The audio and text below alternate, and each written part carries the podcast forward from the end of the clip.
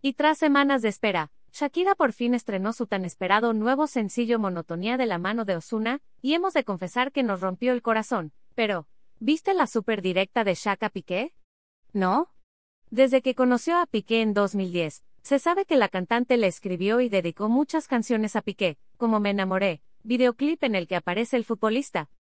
Si no te acuerdas mucho del clip de esa canción que salió en 2017, hay una escena en la que aparece Shakira con jeans y una playera nude, y Piqué con jeans grises y una sudadera gris.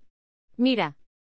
Bueno, en ese entonces, ambos estaban muy enamorados y hasta eran una pareja ejemplar, pero llegó el 2022 y todo lo cambió. El chisme ya te lo sabes. Al parecer el futbolista la engañó y tras 12 años juntos, informaron con un comunicado súper seco y directo que ya no estaban juntos.